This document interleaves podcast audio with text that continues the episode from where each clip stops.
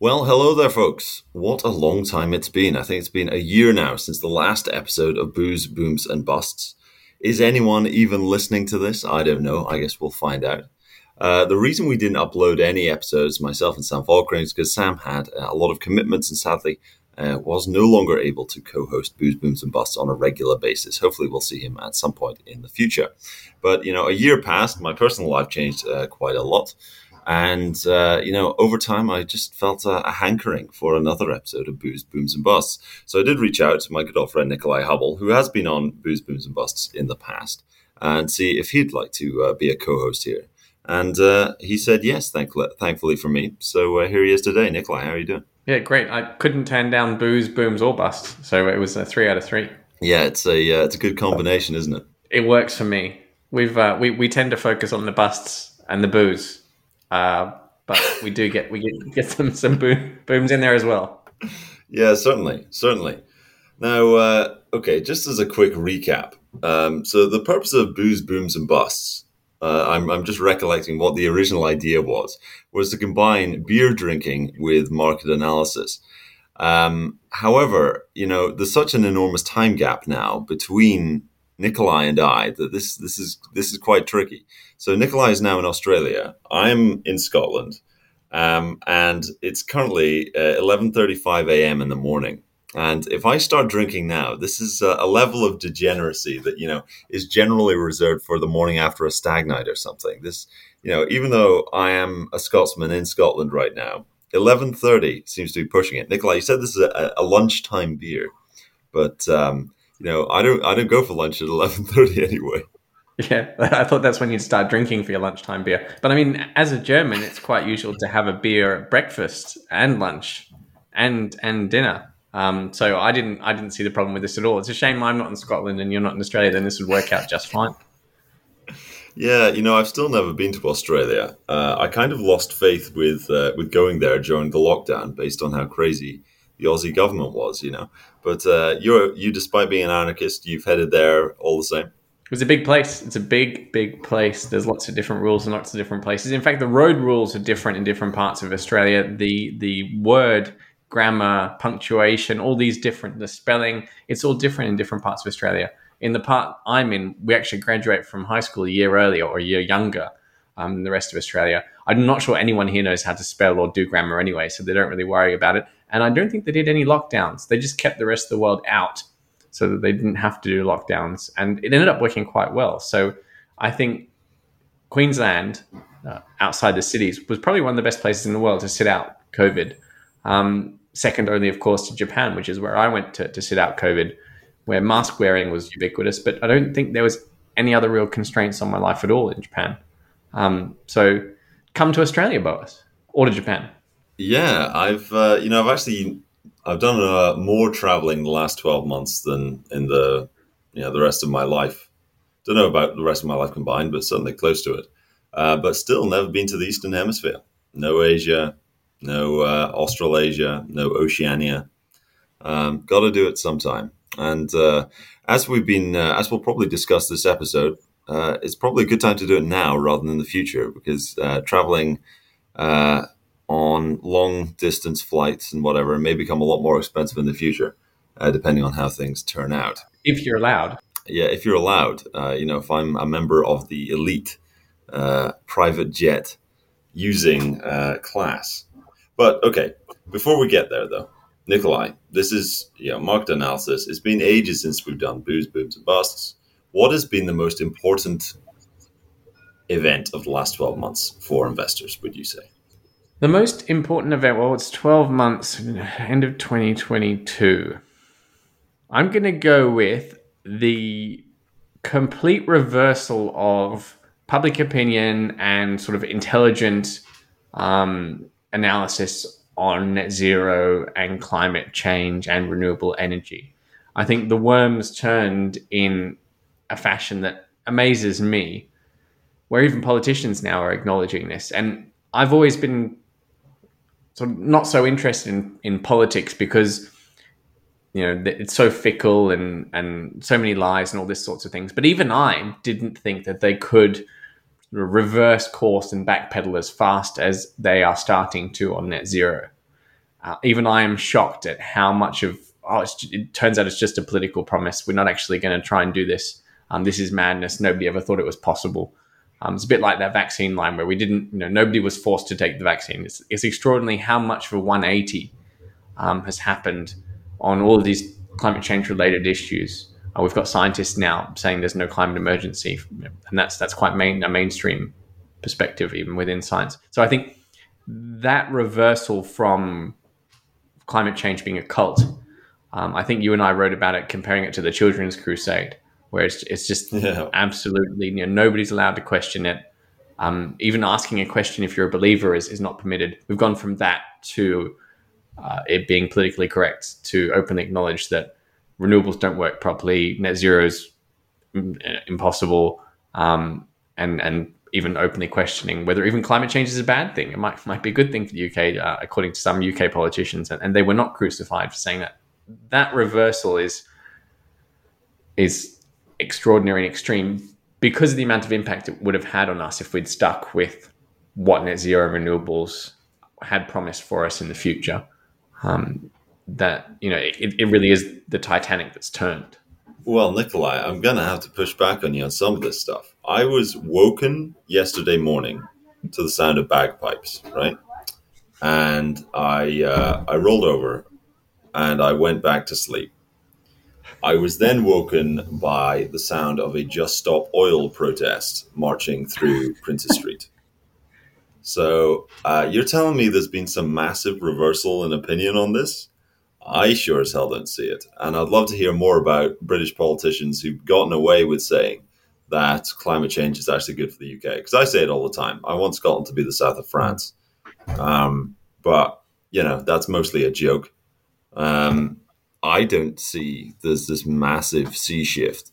You'll see in London with the ULEZ zone that they have backpedaled a bit from it being a net zero zone, um, but it's still a ULEZ zone and it's still making life very difficult for people there. I've not seen this incredible reversal.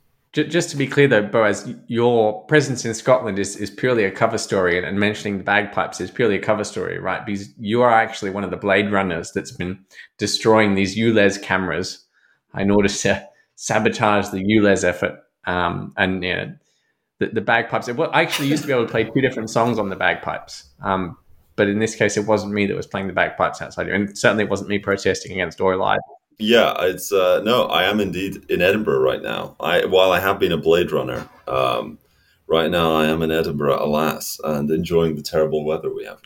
Yeah, so what I think is going on is they're pushing things too far, too fast, and they're getting backlashes each time. And I think that the worm has turned against so the direction of change, the rate of change, the direction of change is, is what's is what's shifted. We still have ULEZ, but if they're not able to expand ULEZ, then I'm not so sure ULEZ is going to last much longer either. Because there's no point having it just in central London, nowhere else. Not, I mean, in order to combat climate change effectively, we are going to have to, if you believe the science in inverted commas, we are going to have to shut down all the airports. We're going to have to not, you know, we're talking about worse than World War II rationing, according to um, Professor Steve Keen, um, the economist, you know, it's going to be they basically they've massively overplayed their hand, and people have woken up to that. And so now I think that inflection point has happened. It's already happened in public opinion. I think it was Lord Frost who said, um, so the former Brexit negotiator, who said that it might actually be beneficial to Britain because uh, far more uh, cold related deaths occur in the UK than heat related, and that's quite the norm around the world for, for most of the world. Um, so therefore, global warming would be a good idea. Um, and the, the, fact that he wasn't torn apart for that was a surprise. You know, devil's advocate here, but you know, Steve Keen is something of a of a fringe economist. I don't feel like his. While I find his views very interesting, I don't think his views are very widely held. Um, I mean, if you look to someone, uh, you know, what mainstream economists are changing their views on this? Because I don't see any of that. If you look at it, you know, you look what gets published in the FT. Um, because that's the only pay. I don't read much news, but I do read the FT. Uh, it does seem like um, consensus has not shift, shifted yet. So, for example, Shell recently abandoned its multi, I think it's hundreds of millions of dollars uh, of spending on carbon offsets. Uh, that was reported in the FT. I think there was some articles about how much space it would require if we were to shift to renewables, meaning solar and wind, how many acres of land and whether that's even possible. Uh, there's been some good reporting on the fact that so the market's not pricing in net zero. If the market believed we were headed for net zero, copper would go through the roof, nickel would go through the roof, all these commodities would be going bananas. BHP, Rio, Shell, and so on. So they'd be investing hundreds of million, actually tens of billions in future production of the resources needed for the shift to renewables. They're not. None of that's happening. The companies are not investing in the future production that would be needed. The companies that are building the wind turbines are struggling, um, and the, the resources are not shifting. So the FT has covered that that is a, as an underlying topic, um, I think, several times. But the the big shift is in places where the sorts of things that we would say that we're saying now as well used to be considered too politically incorrect to publish, and now they're starting to gain some traction. Um, we saw this with uh, the Brexit referendum, where you know if you said anything anti-EU, you're racist and evil and terrible, and then all of a sudden it became more okay, and then all of a sudden there was a prime minister who's a Brexiteer eventually. We're seeing it in Australia right now with a referendum about whether we should acknowledge um, the Indigenous uh, population's um, role in, in, how Australia was founded, and then also establishing a, a, body. Nobody knows what the body is, but it advises Parliament on Indigenous issues. When we set out with that referendum, the no vote was just you know maligned and sidelined and considered racist and all. But that's changed now, and now it's by far the uh, more popular opinion is to vote no. Um, that's radically shifted in the last few months. And I think each time the sign of future change is when going anti establishment becomes acceptable. So the way Nigel Farage says it to me all the time is well, now we have a debate, a fair debate. It's not always fair, but now we, at least there is a debate. That's when things really shift in the favor of what we've been saying because it makes more sense. So I I do definitely think that the uh, you know the consensus on all of this green stuff and ESG has definitely moved in the opposite direction. Um, I thought you know one sign of the times here was uh, Bernard Looney, uh, CEO of BP, getting uh, axed this week, um, and you know he wasn't axed as a result of his green stuff. He was axed because he. Well, I don't know what the polite way of putting it really is. I guess he just really likes banging his employees. But um, you know, I thought it was very much sign of times because Looney was. That's another B. That's another B word we could add to the uh, to the list. Yeah, yeah, and Bernard uh, as well. You know, Bernard bangs his employees. I think. Um, well, I just thought it was sign of the times because he was one of these guys who'd taken what was a great oil company and then was turning it into this. Um, into this green transition vehicle thing, uh, which isn't very good. And you know, there's huge underperformance of BP relative to the majors. Um, I used to be, I used to love ExxonMobil. I still do, as they just they just like make pulling oil out of the ground. They don't try and do all of this green ESG stuff. I've definitely seen a sea change when it comes to ESG, uh, and people talking about greenwashing is much more prevalent now. Uh, but I, I don't really feel like the the dialogue has really changed that much when it comes to, to climate change, global warming, etc. Personally, I don't even have a view on it. Um, I just don't like it when there is obvious um, corralling of capital into unproductive uh, industries. Um, so if you can find something better than oil, that's cleaner than oil, fantastic. But uh, I don't feel like wind farms are really doing it for us yet. Greenwashing is another good example of, of the topic that has heavily been covered in the FT, right? And I agree with you about those companies that shifted away from their core businesses into trying to make some money off the climate change, what should we call it, racket. Um, and to be fair, that was quite a profitable racket in 2021. And in 2022, it all fell apart very dramatically. And the companies that didn't shift parts of their business into that racket did very well. So I think it was BHP sold one of its coal mines to Glencore. And in 2022, as part of its climate change shift. And then apparently that became the, the most profitable commodity trade ever um, because it just made Glencore's profit in 2022 go absolutely bananas on a revaluation of that coal mine as the coal price surged. That was, I think I read that in the FT, that was the, the most profitable trade ever. Um, so there's ebbs and, and um, you know ebbs and flows in this in this climate change, you know, com, uh, fossil fuel story back and forth. But I think one way to think about it is if they wanted to go any further than they have gone so far, for example, if they wanted to expand uh, if they wanted to ban our gas stoves, if they want to do this, if they want if they want to go any further, I don't think people are going to put up with it anymore.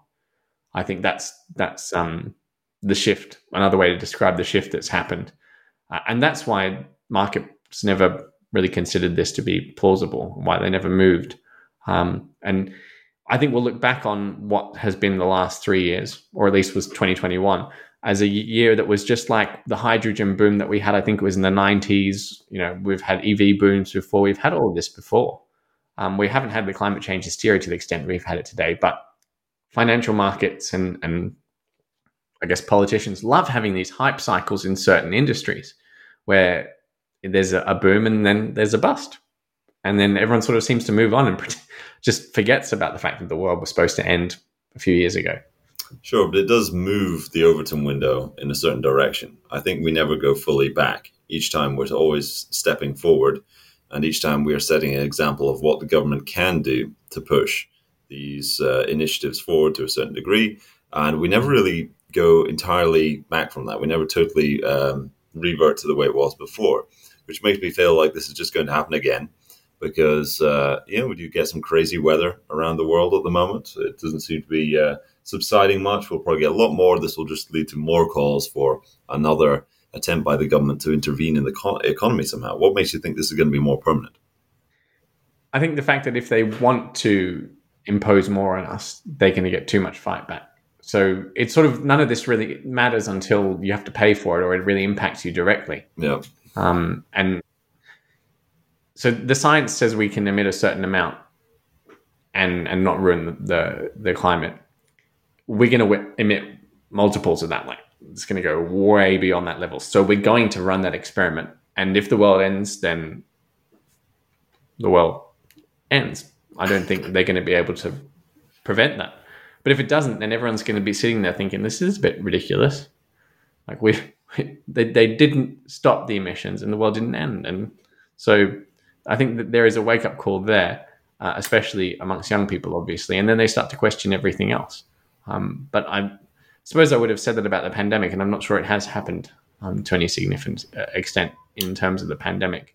It's that story with the with uh, um, polls. When they do the polls, people are asking, "Do you want to do something about climate change?" Yes. Do you want to pay for it? No. And we've gotten to the point where now any incremental increase in the crackdown on emissions actually does hit you in the pocket. So now people say no my uh, my general view is that all of this virtue signaling about various topics, um, from climate change to social justice, etc., I don't think it survives the cost of living crisis. I think that's um, I think people in the low inflation, low interest rate period of the 2010s, you could just people could care about all this stuff and demand violent government action in one way or another to target it or fix some kind of problem. And when you are getting massively squeezed on your disposable income, I don't think you can, I don't think people care about it anymore. I think people care much more about how they're going to uh, further their lives, you know, how they're going to be able to pay their mortgage or pay their rent. And uh, everything else just is secondary to that. Um, and so the crisis becomes something more like housing. Um, people start uh, worrying more about immigration. I think we had 600,000 net immigration into the UK last year, which is just an extraordinary figure. Um, and instead of thinking about, uh, you know, wildfires in Australia, for example, uh, I think that that is. So you think some alternative crisis is going to replace the climate change crisis rather than, you know, all the politicians putting up their hands and saying, I'm sorry, we got this wrong. Whoops. There's going to be uh, East Asia. We're to be at war with East Asia instead of with um, whatever it is. What's what's East Asia, Oceania, and, and what's the what's the third continent in Orwell? Oh, Eurasia. Eurasia, East. Yeah. So uh, we're going to have to swap who we're at war with from climate change to someone new. Well, these nebulous wars never really work. The war on terror, the war on drugs, the war on climate change, the war on COVID. I don't think they. The war on nothing's worked. Nothing. the war on on zero. Even the Germans are still there. after after two after two the Germans are still there. Yeah, yeah. What's your okay? Do you want to keep talking about net zero and uh, and all that, or do you want to sw- switch gears? Because a lot's happened in the last year that we could talk about regarding Europe. I suppose I'll just spin the question to you: What you think is the, the biggest shift that's occurred?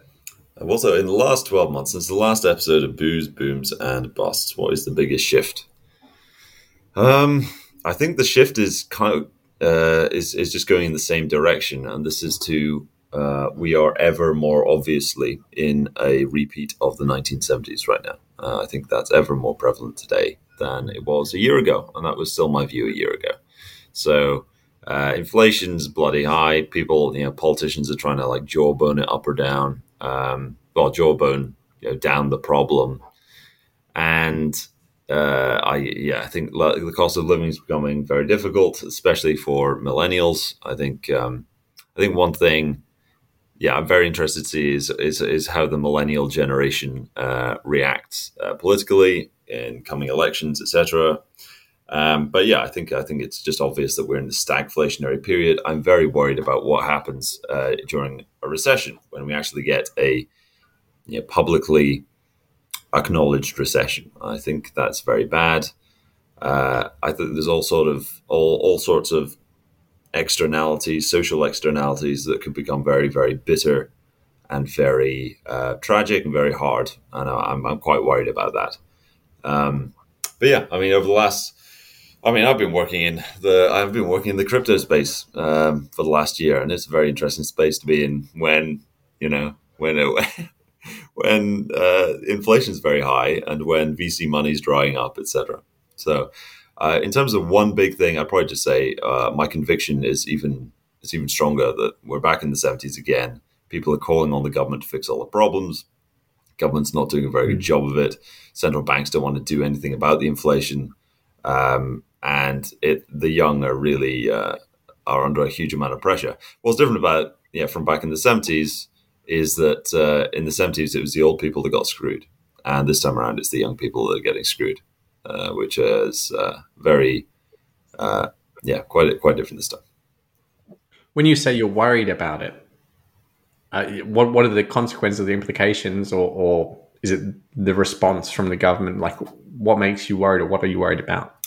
I'm just worried about the, the level of chaos, the level of distrust, um, the level of danger that might be uh, that might be uh, felt by the public, the level of um, pain, despair.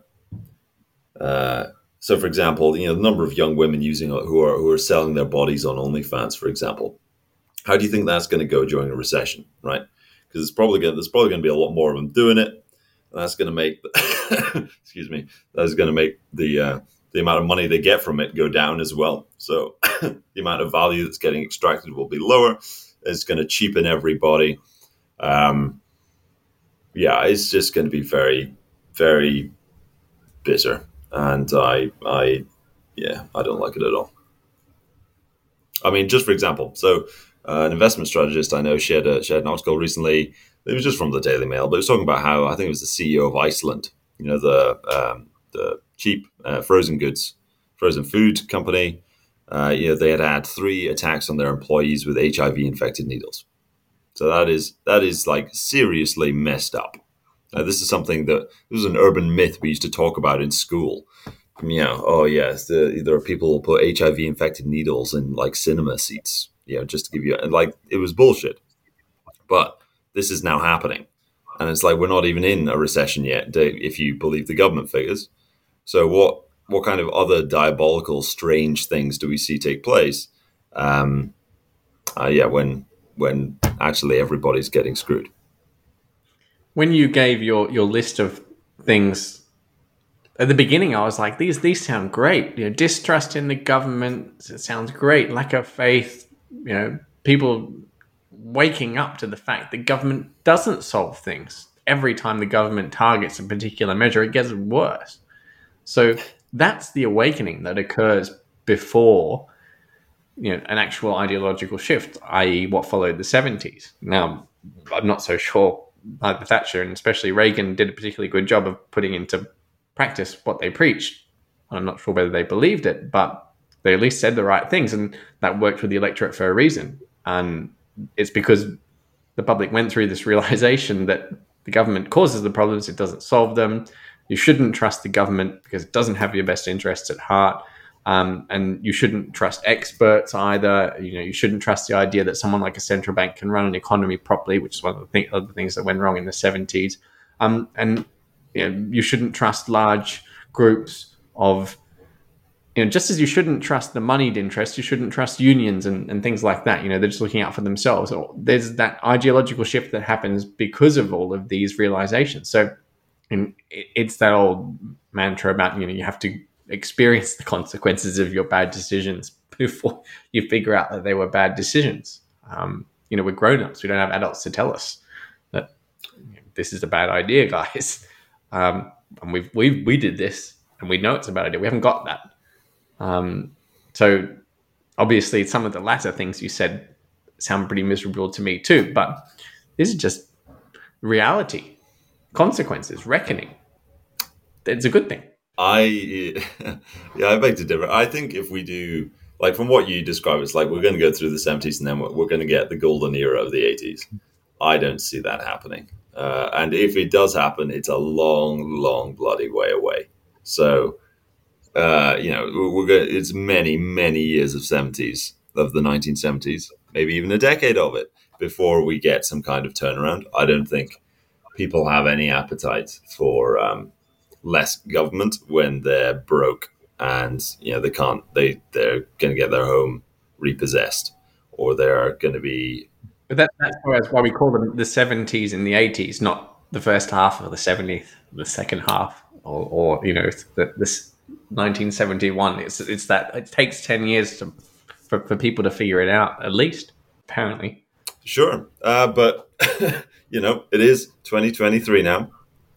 Um, we do like to stack these things into decades. So beginning of 2020 is when this all started to go slightly wrong. 1970, you know, the world was still in the gold standard. 1971 was thing where, was when things started to go really, really wrong. And I think it's when is it that um, uh, the European nations lose their uh, lose their fixed exchange rates? I think it's 1972 or 73.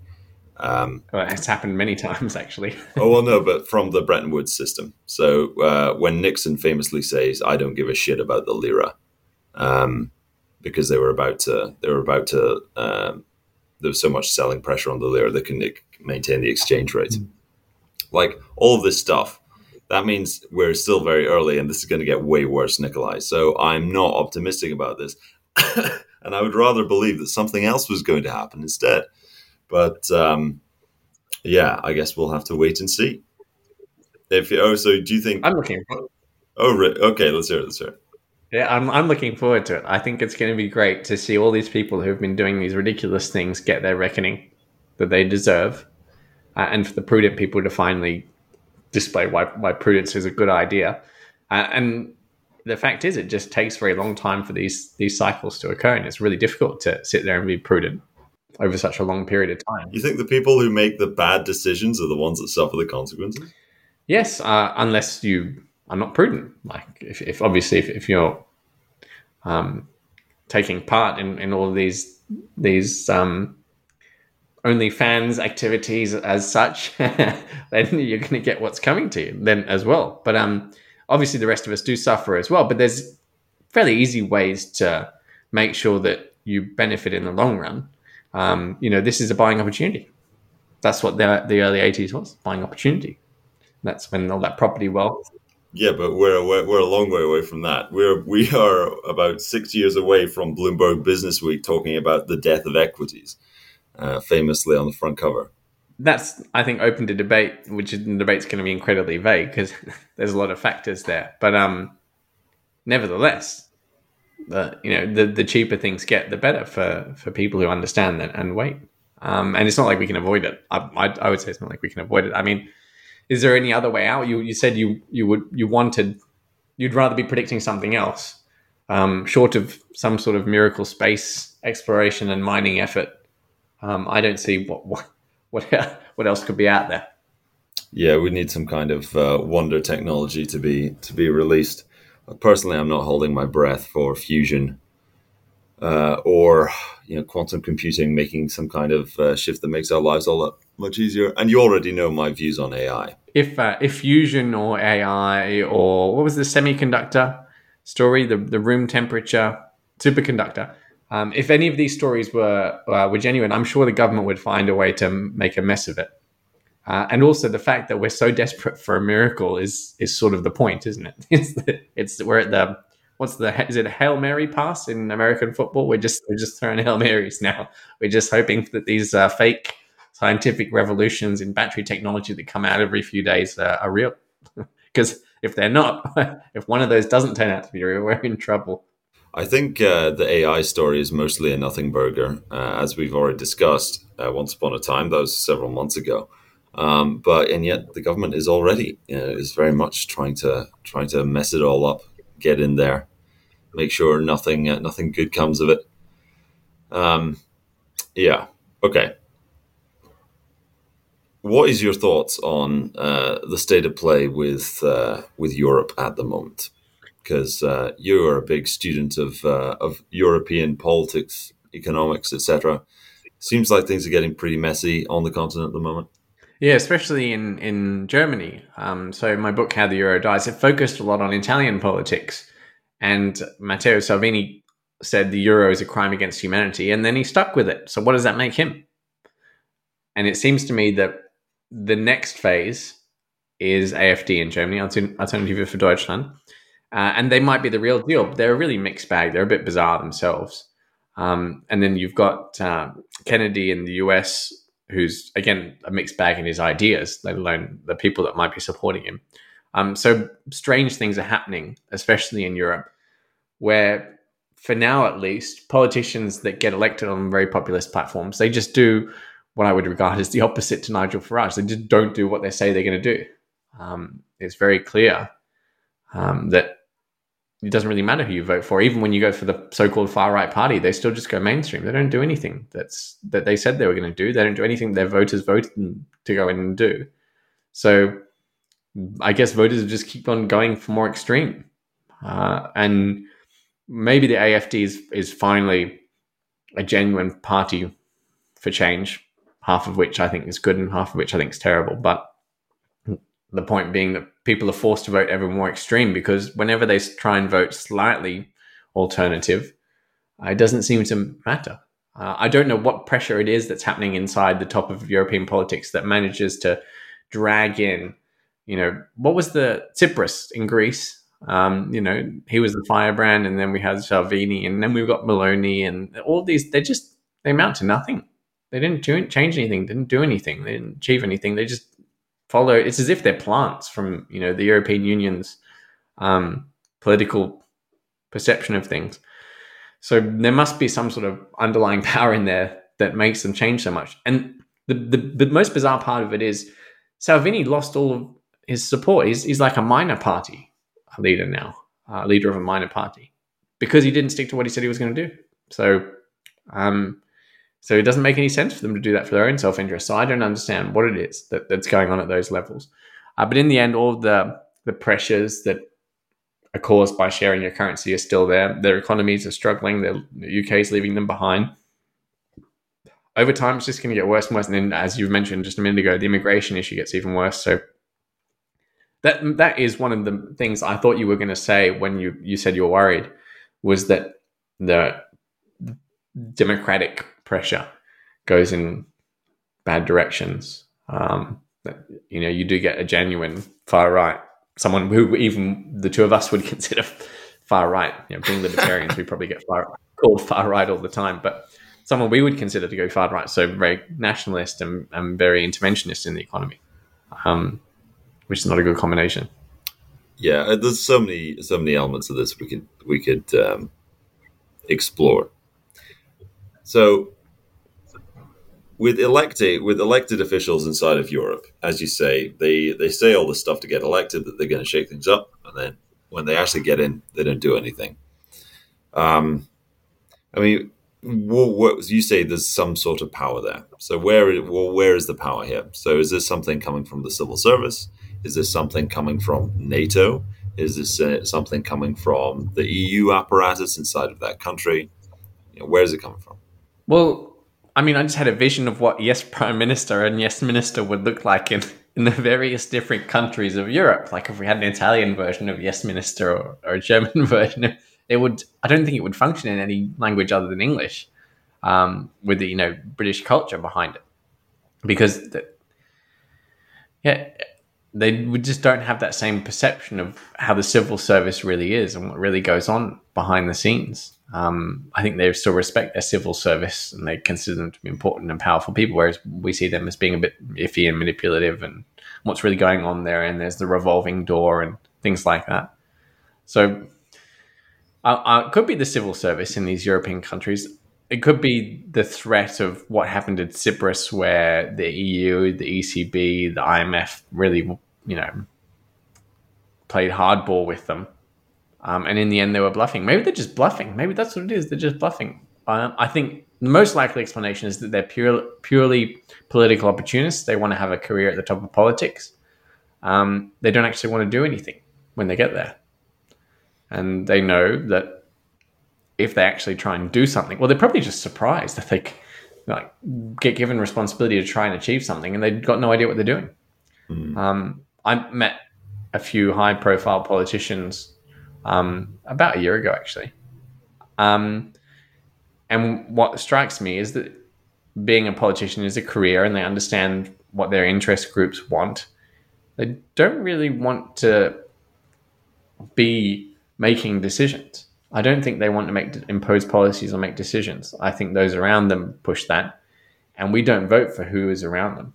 We don't vote for their spads and their advisors and their lobbyists and their donors. Um, and I think the electoral process and running a country are two wildly different things. And the type of person who wins an election is the type of person who's good at the electoral process, not the type of person who's good at running a country. And we've seen that especially in the UK politics over the last year and a bit, uh, where prime ministers come and go because once they get there, they've got no idea what they're actually doing. Hmm. Yeah.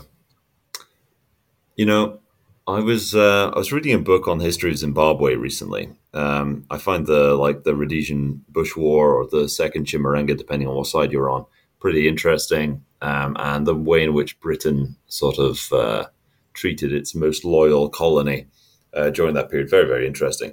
And one of the sort of the arguments from the Rhodesian side, the Rhodesian uh, government, which was a white minority government, was that if you go to a uh, majority rule in quick fashion, uh, as they had seen taking place in the Congo, uh, in their neighboring country, you rapidly saw a politicization of the civil service, whereby it was impossible to get anything done um, if you weren't on side with the civil servants. And ironically, this did actually happen in Rhodesia before, excuse me, before majority rule took place, where uh, the Rhodesian civil service would prevent certain things from happening, which they thought were um, were just not the right things to do. Uh, but it made me think about, you know, politicization of civil service and why this is something that you don't want to have in a country. But I certainly think we have very politicized civil service in the UK. And I would struggle to think of a Western country which doesn't have a politicized civil service. You saw something very similar when Trump took office in the States. Mm-hmm. And um, yeah, I, I, imagine that's the case in most places. Uh, would you disagree?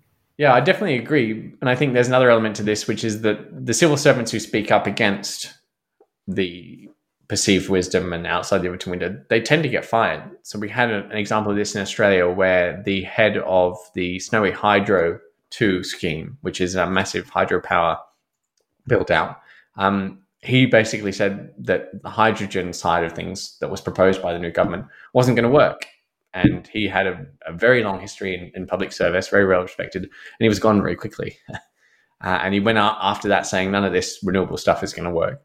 Um, so I guess within uh, the civil service, yeah, I think there's, um, and we've seen this as well with the, the claims that the civil service was crying on the eve of the Brexit referendum, the people crying about that.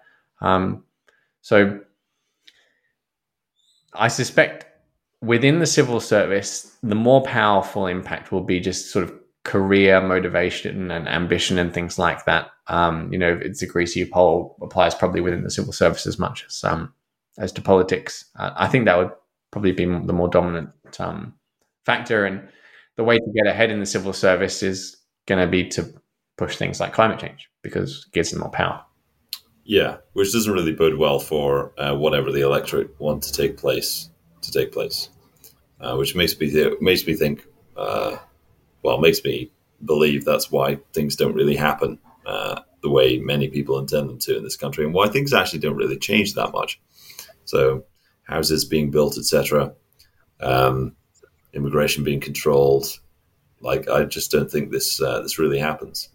Yeah, those are good examples of, of things just seem to get stuck. Um, part of the story there, though, is what's especially important in um, British and and Britain um, that, that political heritage. So we've got the separation of powers at a different level, the vertical separation of powers. So local government, state government, um, federal government in Australia, where the different power structures go against each other, right? So the federal government, um, the national government might want to build 100,000 houses, but the local government might just say no in each different place. Or the federal government might want to impose lots of however many windmills it is. The local governments, well, where are you going to build them? Because we don't want them. Um, so that's working as it's supposed to almost.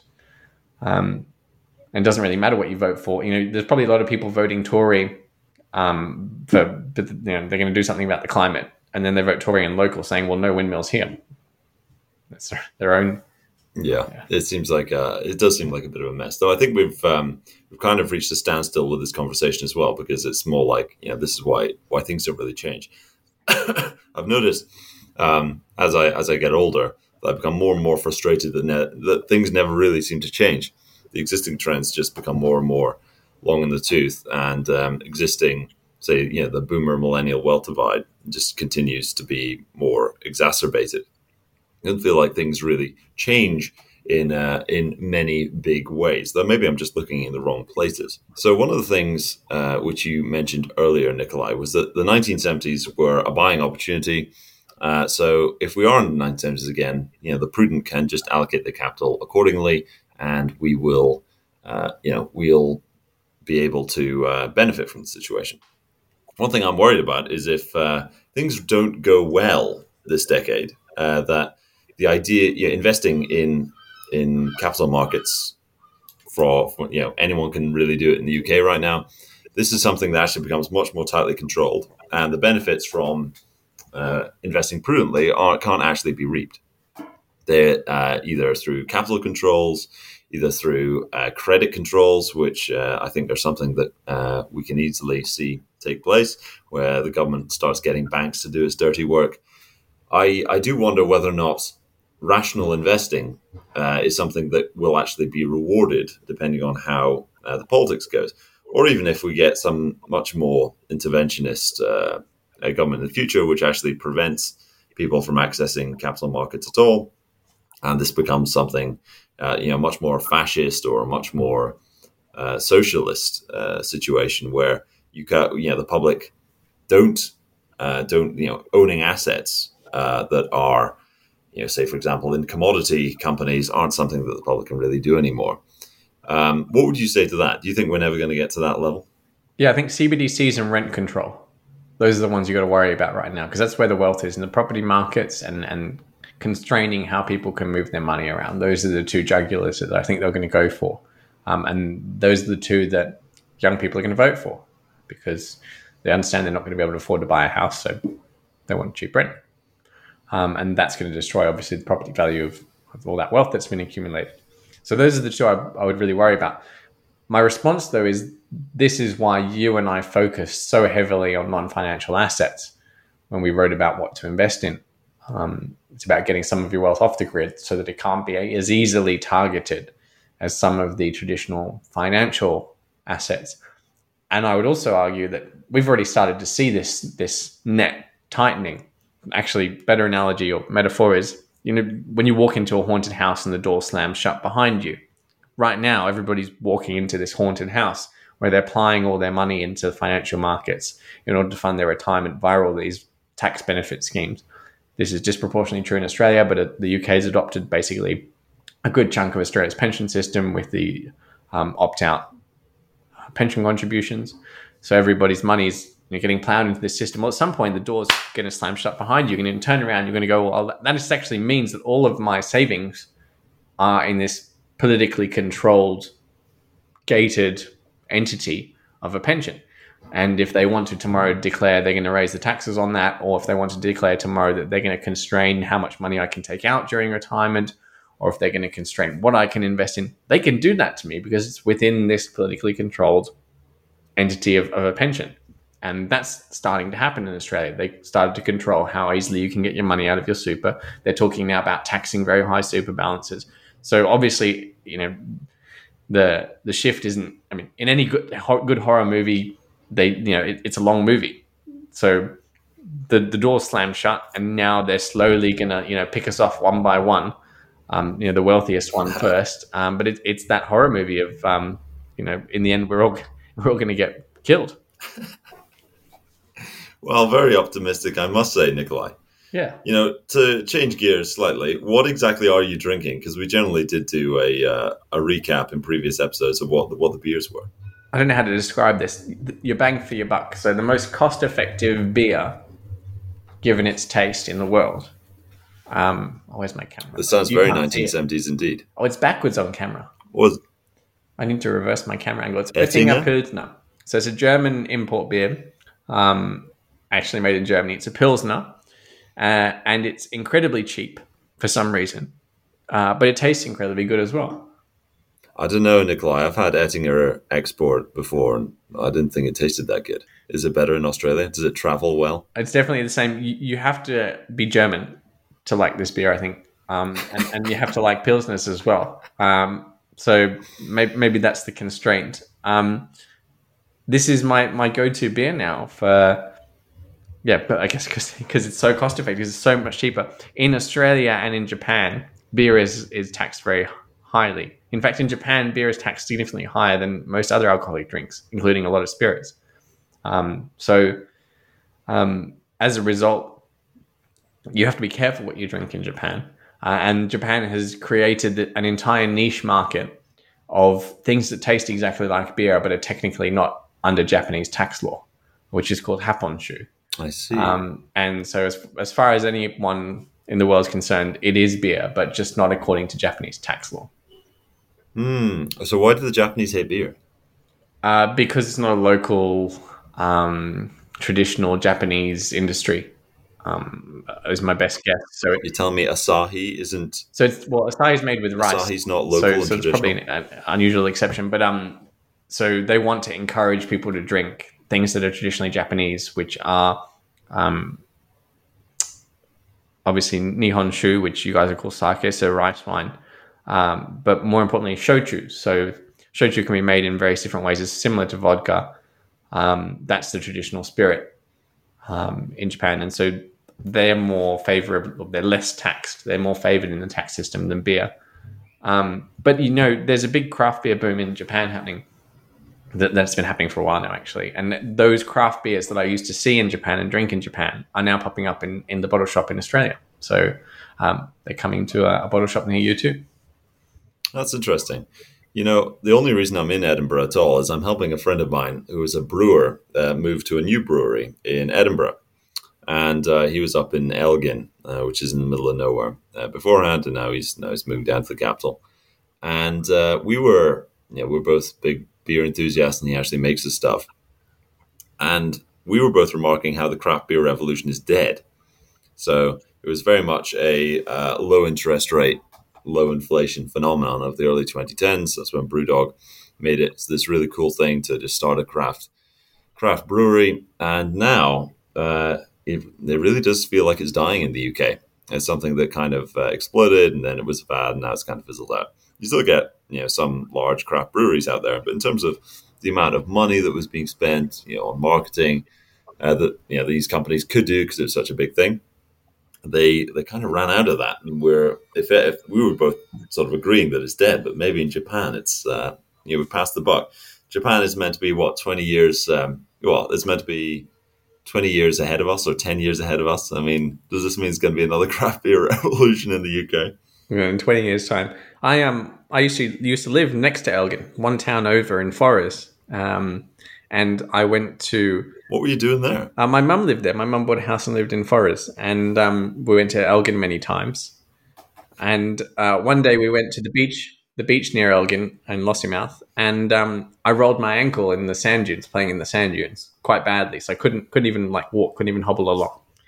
And uh, my mum sort of ran off to try and find help. And my mum's German, and um, she ran off and she was thinking to herself, "I need to find someone with a wheelbarrow in order." To, you know, I would sit in the wheelbarrow and they'd wheel me to to the hospital or whatever. And the first person she met was a German with a wheelbarrow in the Scottish Highlands. yeah. So, uh, and, What was this? What was this guy's story? Uh, I cannot remember. I was in a lot of pain. I, I have no idea. I have no idea. And in the end, he didn't use the wheelbarrow. He just carried me.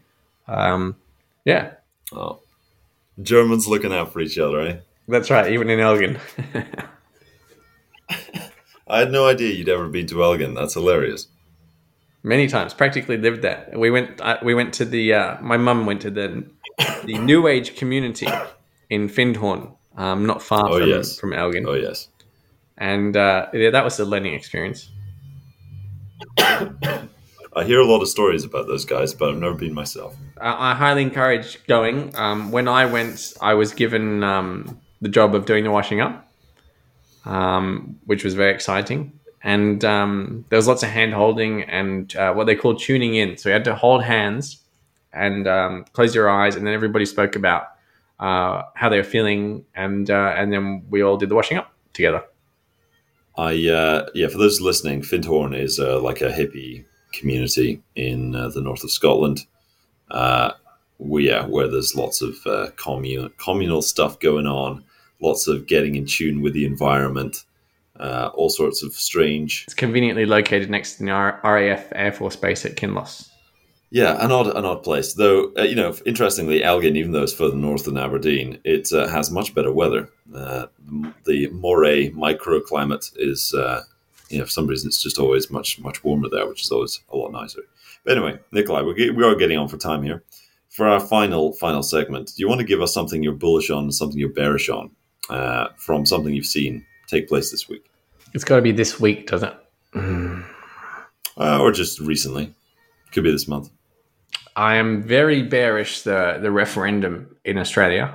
So I think what is going to occur in Australia is going to be very interesting, very similar to the Brexit referendum, where the establishment and the civil service and the media are pushing one line, large companies as well, pushing one line, and everybody just decides is they want to vote against it because they hate the media, the establishment, the political establishment, big business. They hate them, um, so they'll, vote against them um, at any given opportunity. And what's actually going on is completely lost. Um, so what actually Brexit means or what this referendum means is, is sort of completely lost in the fact that people are rebelling, um, which I think is a good thing, but that's up for debate. So I'm very bearish on the outcome of the referendum. I think that's going to be making international news because it's going to be another sort of dot in the line of people rebelling politically. Um, and I think it's going to raise the stakes. So we had you know, the Brexit referendum followed by Trump. Um, so I think these sorts of things do matter because, according to Nigel Farage, a lot of the politicians uh, in the US said that um, Trump wouldn't have happened without the Brexit win, um, which is one of the reasons they invited him to, over to speak. Um, so if that if that's true, I think these sorts of things really matter um, internationally. Even it might seem a local like a local issue, but I think it's going to really re-embolden and, and um, re- reinvigorate any any anti-establishment movements politically, um, in, including in Europe. Another good example with the, the German AFD again rising. Um, what am I bullish on? I bullish? I'm bullish on the craft beer movement. Actually, I'm going to say that um, things may well be settling, but I don't think people are going to go back to drinking what they used to. Um, and I think the big beer companies are going to continue to struggle to deal with. You know, we see a lot of them trying to crack into the craft beer movement um, and struggling to do that. I think that's going to persist, and I wonder if there's any other industries that are ripe for something like a craft beer movement, where we all, you know, we all buy the the same select few brands, national brands, and um, people are going to turn away from that. Um, maybe clothing, I don't know. Can you think of anything that might crack in the same way that, that beer did? Hmm. Um. Let's see. I mean, yeah, there needs to be a lot of variety. So for it to work. So I would imagine, yeah, maybe clothing, but there's so many clothing brands already, and there's so many micro brands out there as well. It does seem uh, hard to imagine what that would look like. And then with cars, automobiles, it does seem, uh, you know, so highly regulated that it'd be very hard for anybody, for any startup to really uh, rival them. Uh, so it probably need to be something that's quite lightly regulated. Um, I don't know, maybe tier coffee. That's kind of already happened. Just at the same time as the craft beer revolution was happening, you got all the uh, the small uh, coffee bean roasters and whatever. Well, ch- change the question slightly. Then, so what is what is currently really heavily controlled by the government? Because alcohol and beer was that, that, that they might, you know, some sort of lobby group might get together to, to unleash a creativity boom um, within. I think maybe housing is a good one. I've seen the type of housing that people build radically change over the last three or four years from you know the these bricks and concrete and things like that to to what they'd have in Japan where it's almost modular um, sort of you, you, sort of put it together and you can't quite tell what it's made of you know it looks like it's brick but it's not or it looks like it's concrete but it's not it looks looks like it could blow away sometimes but but um right presumably there's some sort of benefit to it um, which yeah, maybe that'll. But it's enormously, enormously controlled by the government. I don't think that the idea of a craft housing revolution seems quite. Uh, you know, nobody wants things to change. Well, in Findhorn, they live in barrels, right? They've got these giant wine or beer barrels that they've converted into houses. Yeah, but those guys are like hippie hippie nuts. But yeah, maybe maybe we'll see a lot more of that. I mean, there were so many hippies in the 1970s, right? Yeah, so the 70s repeating themselves. So what was the the 70s um, hippies about drugs? there could be a boom in um, in, in uh, recreational drug types and uses. Uh, I think if uh, you walk around the streets of Edinburgh at night, uh, or anywhere in Scotland for that matter, I think there's already a boom in recreational drug usage, Nikolai. Uh, I think that one's that one's. Yeah, but I mean, the, there's variety. The craft the variety. drug so, revolution. You know, maybe the, the all, all, those, all the people. Yeah, all the people that are skeptical about drugs because you know, drugs are awful. Maybe there's going to be some some drugs that aren't uh, don't have quite the same consequences which is what the the drugs in the 60s supposedly were trying to do. Uh, yeah, maybe, maybe. Uh, we have had you know medicinal marijuana is now something in. Yeah, in think about the that. Legalization of, of drugs would, um, I mean, alcohol, not that far. Yeah, maybe indeed. We have gotten to an hour now, Nikolai, so we probably should tie it up uh, around there. But yeah, thank you so much for for coming on the show, and uh, yeah, hopefully we can do another one of these in the near future. Uh, for everyone listening, sorry if this uh, episode was a bit rusty. Uh, it has we have been somewhat out of practice, but uh, it is great to do these. In the future, we may change the format of the show now that Nikolai's on to make it to make it work a bit better. Um, but yeah, hopefully you enjoyed this. Hope somebody is still is still listening to this. It's been uh, great to record another episode, and uh, yeah, whenever we record the next one, we'll see you then. Bye bye.